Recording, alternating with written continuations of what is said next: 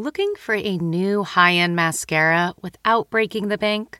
The new L'Oreal Paris Panorama Mascara gives you a high-end lash look in a premium gold luxe packaging. It's all about panoramic volume and fully fanned-out lashes. With its tapered brush, the new Panorama Mascara catches every single lash, giving you the false lash look without any of the hassle. Say goodbye to clumps and flakes, because this mascara is specially formulated to resist them all day with up to twenty-four hour wear. And the best part? It performs better than Luxe mascaras at only a fraction of the cost. You can buy Panorama Mascara on Amazon today. Getting the smile and confidence you've been dreaming about, all from the comfort of your home, isn't a total mystery with Bite Clear Aligners. Just don't be surprised if all your friends start asking, "What's your secret?" Begin by ordering your at-home impression kit today for only fourteen dollars and ninety-five cents. Bite Clear Aligners are doctor-directed and delivered to your door. Treatment costs thousands less than braces, plus they offer flexible financing, accept eligible insurance, and you can pay with your H S A F S A. Get eighty percent off your impression kit when you use code WONDERY at Byte dot com. That's B Y T E dot com. Start your confidence journey today with Byte. Hey everyone, I'm Ian DeBorja, and welcome to IMDb's Movies That Changed My Life, a podcast where your favorite stars break down the films that made them who they are today. This week's guest is actor, comedian, and musician Reggie Watts. You may know Reggie from his role in Comedy Bang Bang or as the band leader for The Late Late Show with James Corden, but he joins me today to talk about his role as Chancellor in the SpongeBob movie Sponge on the Run. Reggie and I talk about the constructs of reality, that time I saw him at a music festival in two thousand twelve, and the movies that changed his life. If you're enjoying the show and haven't given us a review yet, please do, and I'll read it out on next week's episode. Thanks to Gerald Borgs and T. Moses for the most recent five-star reviews. If you want to join in the conversation on social media, use the hashtag movies that changed my life, and we'll read them out here as well. Thanks so much for listening. Here's Movies That Changed My Life with Reggie Watts.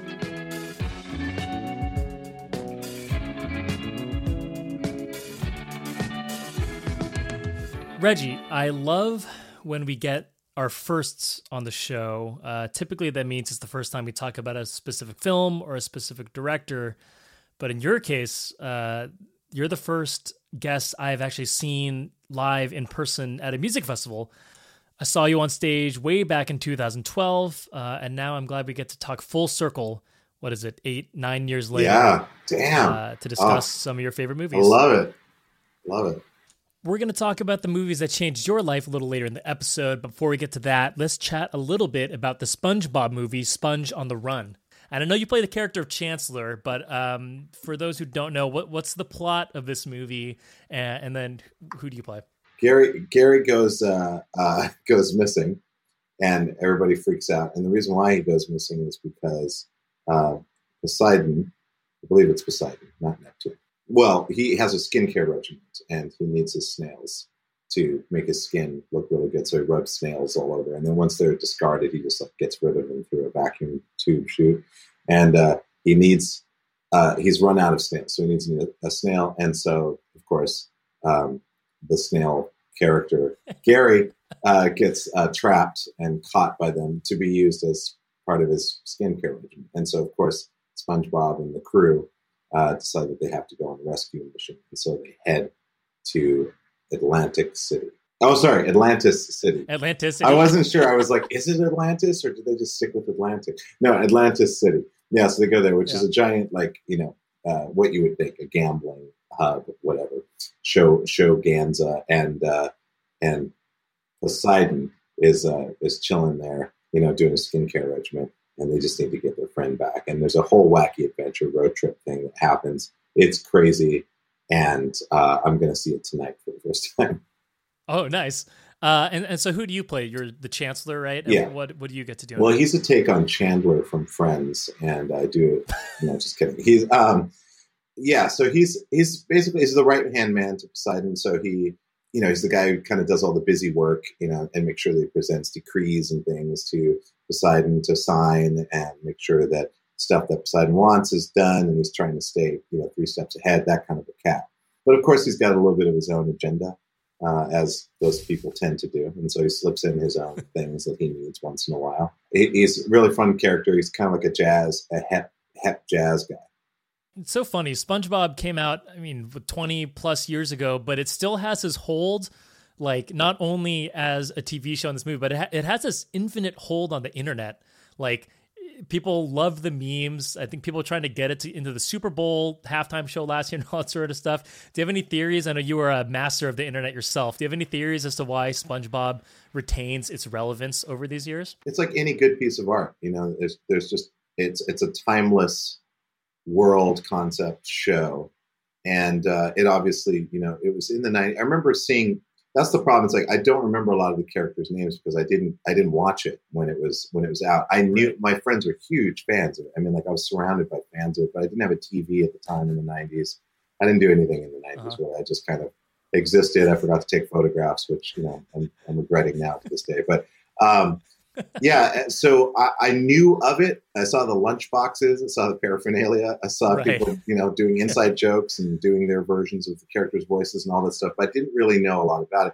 But the things that I, well, when I got this role, I got offered the role. Uh, I, I sat down with a, my friend Andrea, and who's like a huge, huge, huge fan of of the show. And we just sat down and I watched the very first episode and just kind of skipped through the seasons, you know, up until, you know, from yeah. four three ratio to sixteen nine.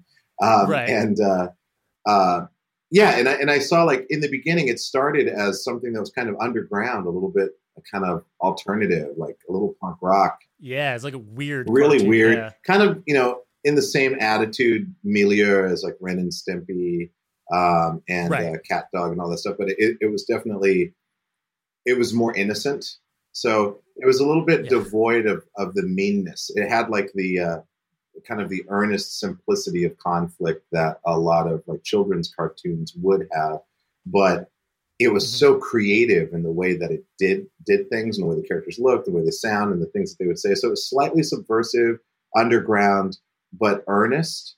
And I think that that just kind of, it, it, they detached. It's like the, the idea became detached from all Uh, points of reference and context. So it became really its own right. kind of spaceship out in the universe. And I think that's why it, it stands the test of time, because it's not associated to something topical at the time. It's not associated to these memes and things like that. They just kind of did what they wanted to do based off of this world they wanted to, um, to explore and to show to, to the audience. So I think that's kind of what it is. It's why great art is great. It's why it's timeless, is because it really is its own thing and it doesn't rely on anything else. It's it's it's contained. I'm looking forward to this. I, I'm very curious. Just from the trailer alone, looks pretty absurd, and I think it's going to hit all like the check boxes that people who either have loved St- SpongeBob from before or people who still do it, uh, who still do, will uh, in- enjoy quite a bit. So that comes out March fourth. Uh, I'm sure you'll enjoy the screening tonight.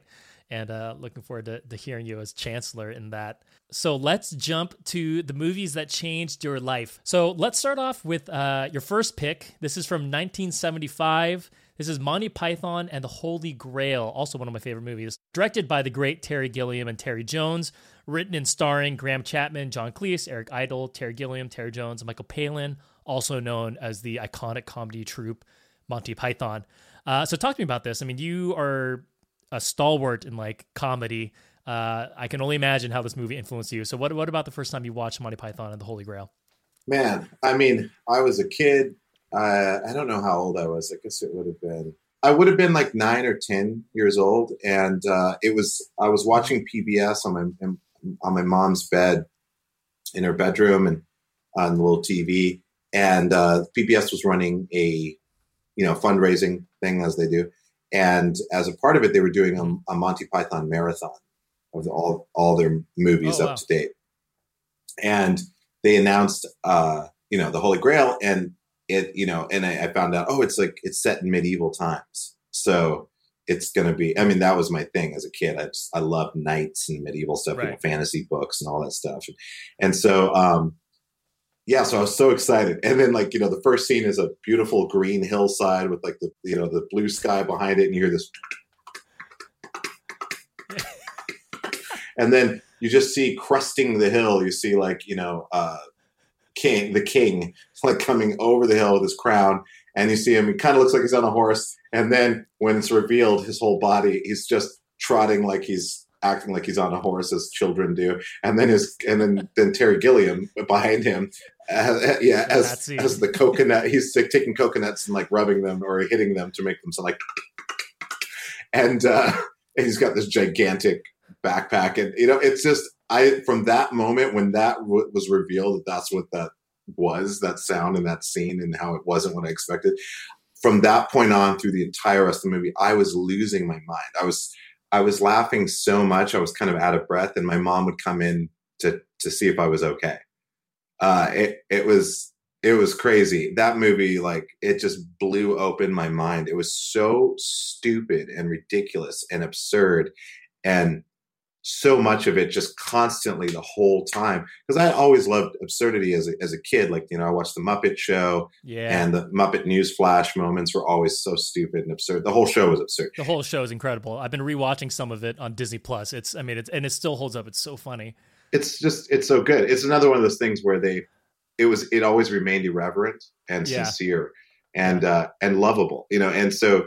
Growing up seeing that, I was like, oh yeah, I love absurd shit. But then this movie came out, and there was just like absurdity turned up to one hundred thousand percent. And I just lost my shit. I was like, what the hell's happening? And then, of course, I, then, you know, that led to me discovering the whole world of Monty Python.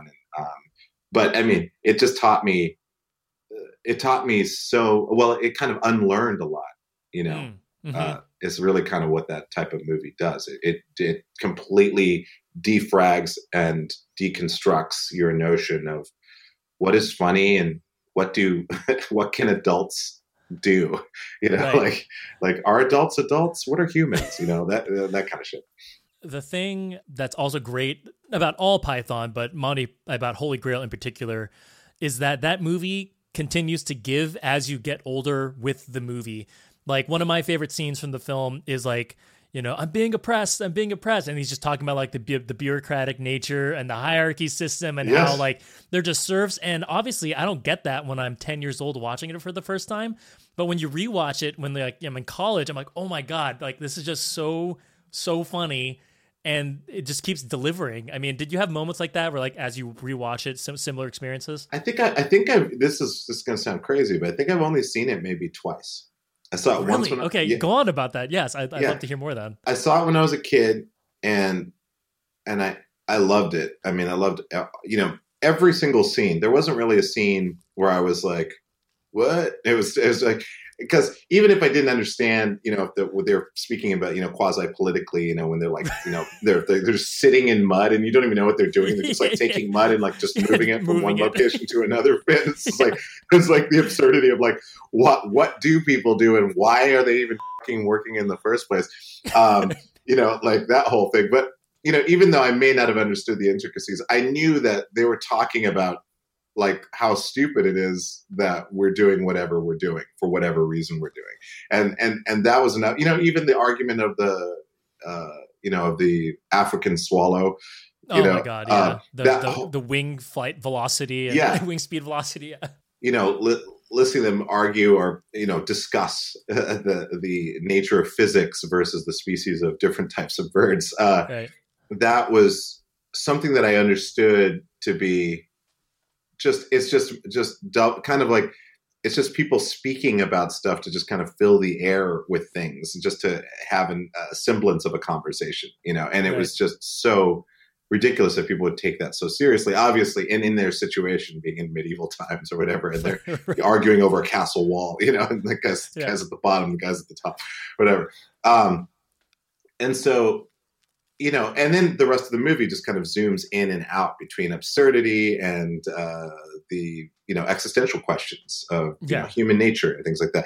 And it, the combination of all those things, just it just was so mind blowing that, uh, you know, people, smart people with very, very silly temperaments and mm-hmm. a will to create things that reflect that. Uh, it's rare. You know, and uh, and Monty Python just wholeheartedly, single-handedly. I mean, not all of their stuff is like brilliant, but I'd say in totality, they're one of the most yeah. important forces uh, in, you know, it projected uh, art in recent times in the last hundred years. Yeah, I mean, they're just they're just range of stuff. Like, obviously, the uh, flying circus gags, like some of them are more obvious, right? Like the spam skit or whatever. But then you have like yeah. Philosopher's Soccer, which I think is like the most brilliant sketch. It gets so stupid. Every line is just about everyone's different philosophies and stuff. I mean, it's Nietzsche, just insane. Yeah, and it's like, yeah. That's so good. Freud and they and they did such a great. It's just great. It's like what they. It's all about extreme juxtaposition, you know. And they mm-hmm. were so great at like taking something mundane and then just putting something extraordinary. Like the funniest joke, you know, that one that was like so funny that the Germans. Oh right, you couldn't say it. Yeah, you couldn't say it. And the way that the dude reacts, the German dude reacts when he finally like he reads it, and he just has this like really gentle like. Yeah. And just dies.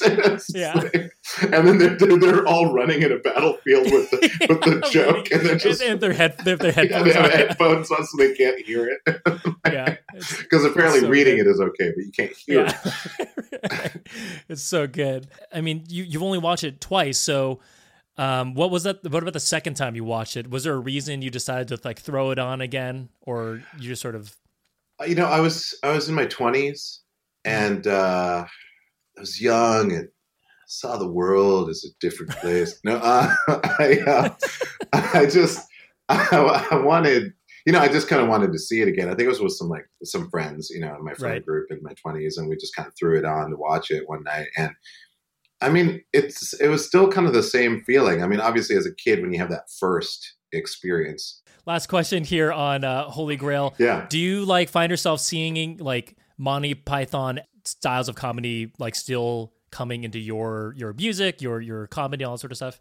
I mean, they inspired me to really, uh, you know, pursue comedy. Uh, even as it, it, you know, I was always a class clown since I right. can remember. I loved it, but when Monty Python came along, you know, it's like you know, as a kid, you're always like you get something happens and then you start mimicking it because it's so, it's so impactful to your life. And Monty Python was, I was already watching a lot of P B S. I grew up on P B S, so I watched a lot of period pieces and mystery things, you know, Missus Marple's right. and, you know, Inspector Poirot and, uh, you know, Mystery Theater and all that stuff, right. Masterpiece Theater. So I was always speaking in an English accent anyways, because I was an Anglophile. For some reason, my mother's French, but I was an Anglophile. I have no idea. Uh, I'll have to figure that out. But um, so I was already fascinated with that culture. And then when, you know, in the medieval stuff, I was super into it. So when that movie came out, the the the temperament of all this people talking like this, oh that's nice, oh yeah, no, yeah, I would love to do that. Like I was I was I I I, I totally freaked out on on that. I, I yeah I just yeah I just I just kind of fixated on that and and would try to do as many of those accents as possible uh, in my in my daily life, and so it and the absurdity of it. And just how silly. It's yeah. like, no, I'm not. Yes, you are. No, I'm not. Yes, you yeah. are. Now you aren't. Like, ah, yes, maybe perhaps I'm not. Like that whole logic, the double speak and the, the paradoxical right. language. I totally took that and really ran with it at school and probably annoyed many, many people. Well, that annoyance paid off. So this episode is brought to you by Philo. Do you love T V? Do you love saving money? Then Philo is your solution. Philo has shows, movies, and live T V for just twenty-five dollars a month. You can even try it for free with their seven-day free trial. No contracts, no commitments, no hassles. Just a better way to watch T V. Never miss a minute of shows like the hit docuseries Where is Wendy Williams? Or classics such as Friends. If you can't get enough T V, then there's no better way to watch. Philo has more than seventy channels like B E T, M T V, and A M C. And the best part? You can try it yourself with their seven-day free trial. Sign up today at philo.tv slash poppods. That's P-H-I-L-O dot TV slash P-O-P-P-O-D-S to get fifty percent off your first month. Delve into the shadows of the mind with Sleeping Dogs, a gripping murder mystery starring Academy Award winner Russell Crowe. Now available on digital. Crow portrays an ex-homicide detective, unraveling a brutal murder he can't recall. Uncovering secrets from his past, he learns a chilling truth. It's best to let sleeping dogs lie. Visit sleepingdogsmovie.com slash Wondery to watch Sleeping Dogs, now on digital. That's sleepingdogsmovie.com slash Wondery. Uh, awesome. So that was Monty Python and the Holy Grail. Let's go to your second movie. This is nineteen eighty-two's Pink Floyd The Wall, directed by Alan Parker with animation by Gerald Scarfe, written by Roger Waters, uh, with, featuring the music of Roger Waters and Pink Floyd, starring Bob Geldof, Christine Hargraves, and James Lawrenson. So for those who haven't seen this one, Pink Floyd The Wall is basically... Uh, the album The Wall put to the storyline of uh, a young rock star who is having issues with his fame, and it, it kind of goes backwards and forwards in time, trying to examine how he got to his point in fame, like with relationship with his mother and father, all told through the music of Pink Floyd's The Wall. Um, so talk to me about this one. Yeah. Yeah. I saw this uh, in two thousand twenty-six, and it was, it was a different time uh, back then. No, I, I saw, I, I probably saw this in like nineteen, I'm going to say probably nineteen eighty-eight is when I saw it. And I was with a bunch of my friends in Helena, Montana. I, I grew up in Great Falls. So we were in Helena. Helena's like an hour and a half away from Great Falls in the capital. And so we were there with a bunch of actors, and uh, cause we were there for a weekend to just kind of party with some, some other actors who were in uh, competitive dr- dramatics. And I was also a competitive drama person. So mm-hmm. uh, we'd made friends while doing meets around or whatever. So we were hanging out, and we were in the basement of one of the actors. And uh, I think it was just like maybe like four girls and maybe three guys or something like that. We were all huddled in this basement on this couch. It was so heavy. You know, and yeah, it, it, it, it was all the things, right? It's like, again, I was an Anglophile. So it had, you know, the sure. English, you know, heavy English classism aspects, uh, you know, mm-hmm. dealing with depression and psychological issues, uh, you know, a bunch of social commentary, um, the unfairness of the hierarchical system, children wanting to find originality, but being forced into this kind of like cookie cutter factory, like existence.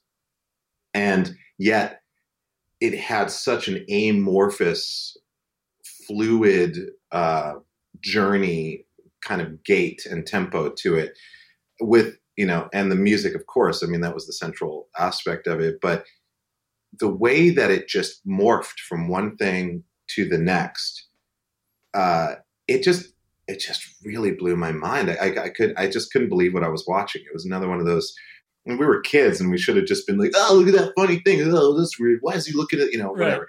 And people really didn't talk. People were just, they, they just, we, we so went dead. into the movie. We were in the movie together.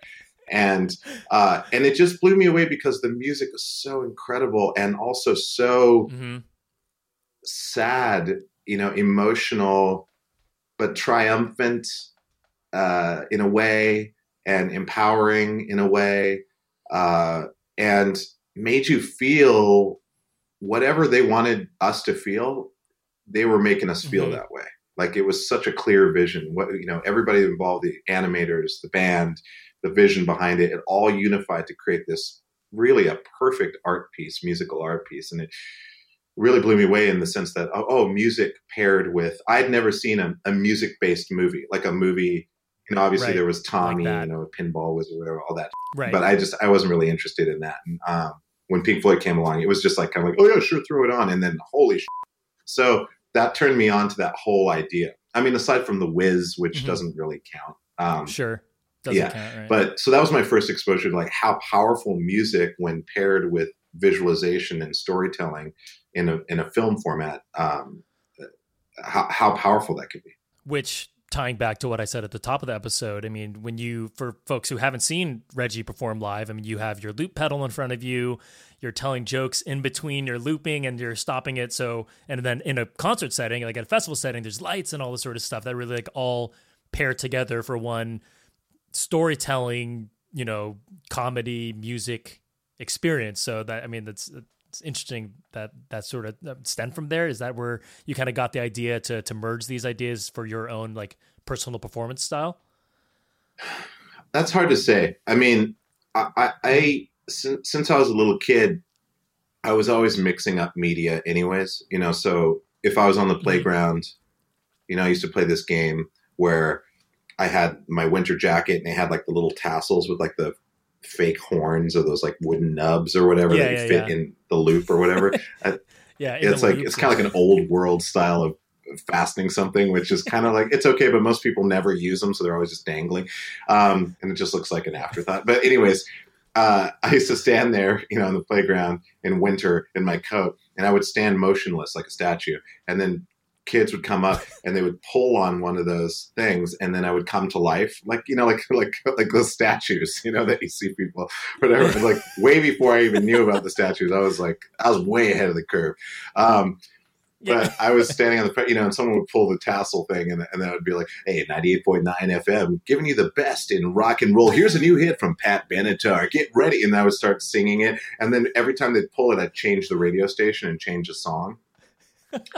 And so I, I was always like just, you know, kind of A D D, you know, just switching, hard switches and things like that. And Monty right. Python definitely affirmed that, you know, because their whole thing was like, mm. sometimes it would be a gradual crossfade. It was all about transitions. You know, they they were masters of transitions. It'd be a gradual fade, or the camera would just pan and then there would be another set set up, you know, or someone gets up and right, a yeah, walks scene. into right. another set, you know, or it's just be a hard cut to a new thing. So, and now for something completely different, you know, whatever. And then like this interstitial and then right. like a hard cut. So um, my mind was kind of already there. And then when I did competitive drama in high school, Uh, you know, I improvised. The first year I competed in solo, humorous solo. Second year was humorous duo. But the first year, I was just my my teacher just let me do whatever. So I was improvising and just doing like Michael Jackson impressions, Bill Cosby impressions. Uh, you know, uh, singing a song, then like doing like a British, you know, kind of Monty Python-esque like exchange or whatever.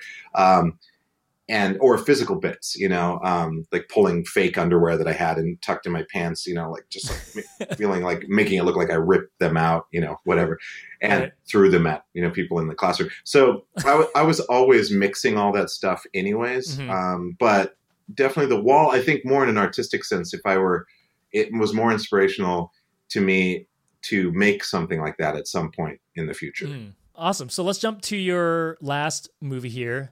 This is uh, another heady movie. Uh, nineteen ninety-nine's The Matrix, written and directed by Lana and Lily Wachowski, starring Keanu Reeves, Lawrence Fishburne, and Carrie-Anne Moss. Um, so, so talk to me, talk to me about The Matrix. The Matrix did this. I think it was one of the first films that didn't really advertise too much. Mm-hmm. You know, yeah, the they just had like the posters. I, I kind of remember just like posters. really just like and like the green text ads and stuff like that. Yeah, yeah, you didn't really know much, right? Yeah, and then and then you did see like the famous bullet time shot, bullet time stuff, right? That, yeah. Just like that one shot was like yeah. people were like, "What the fuck is this?" You know, um, and I was definitely one of those people. But when it, I think it came out the the first week it came out. I think I saw probably one of the first matinees. You know, when mat, mm. I think matinees technically sometimes they come out on Wednesdays or whatever. Mm-hmm.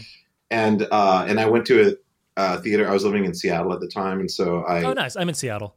Oh, okay. Yeah. Go Seatown. Yeah. It's a very different place. Uh, yeah. but, but I, I love it. The summers are great. Um, yes. Yeah. So, so I was in Seattle and I think I was at, uh, I was at, uh, what's that place called? Uh, Pacific Pacific Plaza. Yeah, Pacific Plaza. There's a movie theater in there, I believe. Yeah, yeah, and there is. It was, you know, probably like two in the afternoon, two thirty showing or something like that. And I went in, and there was probably like, I don't know, twelve people in the theater, maybe. And I was with my friend Sean and maybe another friend, and we sat down.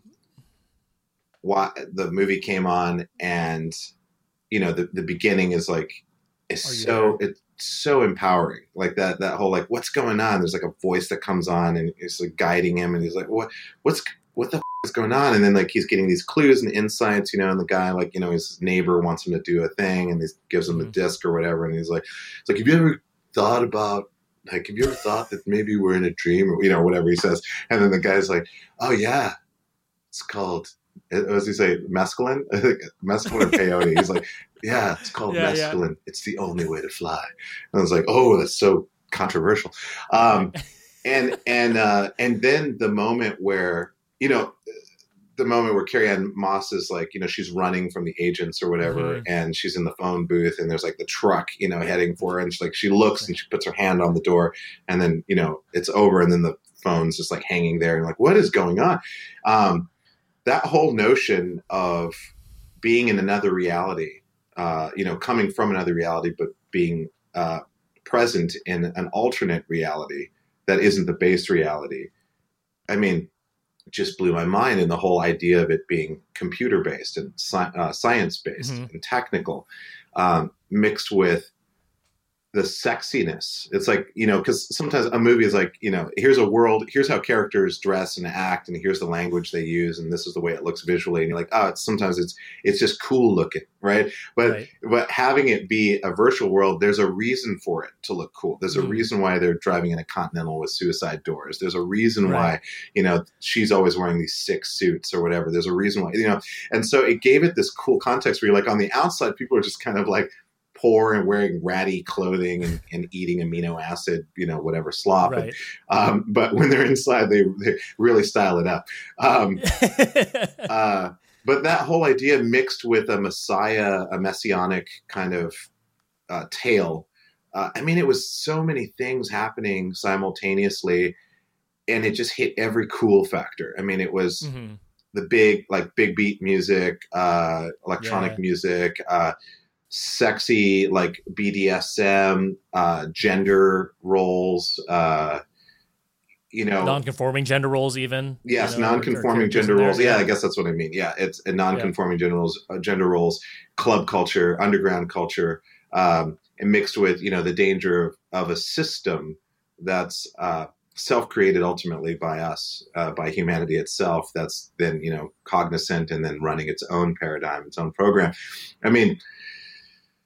All that shit was dope. And then the idea that you could bend, if you became aware of your reality, you could actually bend reality. You could bend the rules of the rea- of the reality. And then, of course, the, I don't know, it, it was just, it was heavy, man. It was a heavy movie, and it hit me. And I went and saw that movie probably seven times in the theater. And I was taking different friends to see it. Yeah. I mean, it's funny. I, I rewatched this maybe a, a year or two ago. And I remember, and I, I watched with my wife, she had never seen it. And I remember when she watched it, she was like kind of in awe of how predictive the movie was. I mean, sci-fi always kind of tends to end up being predictive in various ways, but The Matrix, like in a lot of ways, like really, really is uh, obviously the, like the extreme stuff, but just like the V R-ness and how people are scared that the machines are going to take over and all those sorts of stuff. I mean, they just hit everything on the head, basically. It, it's that's I think it's also, speaking of timeless things, why it also makes it like a timeless movie, is that you can see where they're coming from, but just years ahead of everyone else. Yeah. I mean, it, it, and it is a, and in my mind, yes, it definitely has the timeless factor because it was speaking on things that were kind of inevitable. I mean, if you're in tune with technology, it wasn't that, you know, right. they were just in tune with it. So you could just see where the net was heading anyways. Um, and right. obviously they're extrapolating like far in the future, but, um, you know, it's kind of like a warning thing, but obviously it's just like a world of like consideration, but I, but it's almost a perfect movie, I would say, uh, except for, uh, yes, the very, very end when he's okay. in the telephone booth and he gets done and then he flies away. If I could, if I could have a re-edit of that movie, I would have him not fly away. I would have him, and it even freeze frames, right? Doesn't it freeze frame on I, him flying? I think so. Even add, make it a little bit yeah. goofier. Yeah, and I was like, ah, f- that thing. Like I was, I was just like, I was like, ah, that was the only part that I. It just took me out. I was like, why? Like why? You know, why? He's like, he can master reality. Like why? You know, fly away at the end. It was just kind of, it was, it was weird. So, but other than that, and maybe the flex was a little. It was an interesting the, moment. I was like, and, ah. and the waves of vroom, yeah, vroom, vroom. And I was like, oh, that's interesting. I was kind of like on the fence about that one, but everything, everything else. I mean, like I know kung fu, you know. I mean, all that. Shit, it was. I love that. Even the thing like where it's like we're we're just batteries, you know, like that, yeah. that idea. I love how like that's just stupid, right? Like they're like, why would machines like machines would just invent battery tech? Why would they use need humans to, you know, create an artificial reality so they didn't know that they were being harnessed for energy? Um, right. I mean, even that, it was fine. It was fine because it's just, I love how simple that was. Like, yeah, just want right. just need us for power, which I just, I just think that's great. And and also that whole. Um, the construct scene, you know, the training sequences mm-hmm. and um, that whole thing about, you know, agents being able to inhabit any body that they want at any given point. And like, you know, him, you know, look again or whatever. And the, the woman in the red dress who's distracting him is an, is a, is an agent with like a oversized forty-five around, Magnum, yeah. you know, and, yeah. when, when he goes, uh, you like the girl in red? Hey, I made her, I can set up a date, right? Oh yeah, that's right. I know. I know. That's so nerdy. I mean, it's obviously such a, like a I, I know. coder bullshit I know. That they would totally do. It's like, oh, you really like it? You like it? Like, like, oh, yeah. uh, has The Matrix influenced you, um, like your work in, in any way, do you find, or sort of just was sort of a awakening for you as a viewer? It definitely put me on that quest of, you know, the, the kind of simulation theory of life. I, I was already feeling that way as a, as a kid anyways, you know, I was, mm-hmm. I was, you know, cause the, the idea of, of virtual reality did exist in the eighties as well, obviously. And then before that, it was just like dreams or like Carlos Castaneda, like how to become aware of yourself in dreams, you know? So that idea of becoming right. aware of awareness itself and, and then that cascading effect of awareness on top of itself, awareness is something I was interested in as a kid, but then, you know, there was like Virtual Boy and, you know, and, and, and early, early virtual reality, like nineteen eighty-seven, like it's like virtual reality promises to blow, you know, like there's like this, the future is virtual reality, of course, you know, so I was a little bit of aware of it. And then of course, like thirteenth Floor came out, um, mm-hmm. which was another like amazing movie, Existenz. Um, right. And, you know, The Matrix, and there were these like alternate reality movies, or, or even like, I'll take it back to nineteen, was it nineteen eighty-four? four eighty-three maybe, Dreamscape. Mm, mm-hmm. um, Dreamscape, yeah. That was, you know, that was a show about, uh, you know, people who had the ability to be active inside of other people's dreams, inside the dreamscape. And so the guy's like hired to be an assassin to like kill the president in his dreams. But uh, but a fantastic, amazing movie. And I saw it with my dad, actually. I'm just remembering this for the first time. But, you know, so that idea of like going into other realities, or even Narnia, you know, the, the Chronicles of Narnia, right. that, that type of stuff. Sure. So that was there. But The Matrix kind of quantified it in such a sexy way that incorporated my love of electronic music and Um, subculture and, and all that stuff. So it definitely has a, it, it had a huge impact in that I kind of went deeper into those thought, those thought processes and, you know, and even, you know, inspiring me to, you know, uh, research more of the, the quantum, the quantum physicists, you know, at the time releasing their books about like the possibilities of reality and like the Tao of physics and those right. types of books that were like comparing Eastern mysticism with modern theoretical mm-hmm. quantum physics. So, It definitely, it, it's just always in there, you know, that idea of programming language, using that to describe our current world and viewing our world as like a computer simulation to an extent, um, I find to be kind of healthy. All right. So last question here. We have Monty Python and the Holy Grail, Pink Floyd The Wall, and The Matrix. Do you see a through line between the three films as to why you selected uh, these these films to talk about today? Oh, nice. Um, yeah, I, th- I I think they, I think they all deal with reorienting our our association to reality. And, mm. uh, you know, it's like you should question, you know, question reality. Is, I hate that phrase because it just sounds like a terrible bumper sticker. But um, but it does it does make you question your life and your, your role in it and what are human beings and why am I even aware of myself and why am I even aware? Why am I even able to ask the questions of why am I aware? You know, so... Mm.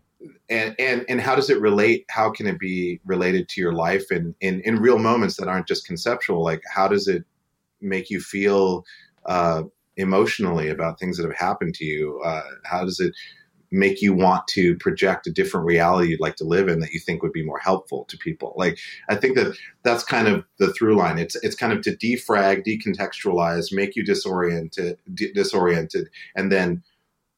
And then think of ways of, uh, well, what does that mean to me? And how, how can, how is that useful aside from, you know, as an artist, like I want to achieve that form of uh, altered state. I want to be, be able to project an idea that creates an altered state for a moment for, for people to consider themselves in a different context. So I think all of those movies do that very, very well.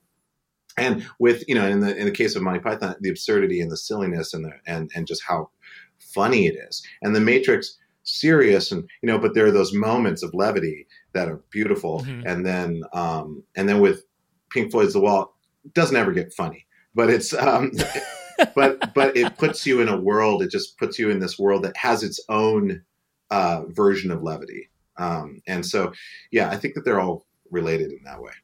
All right. Well, this was a lot of fun. Uh, I, I I loved hearing your perspective on all of these, like half what I expected to hear, and then just a bunch of stuff that I just like loved hearing you talk about, like in, in depth. So the SpongeBob movie On the Run, March fourth, you're playing Chancellor.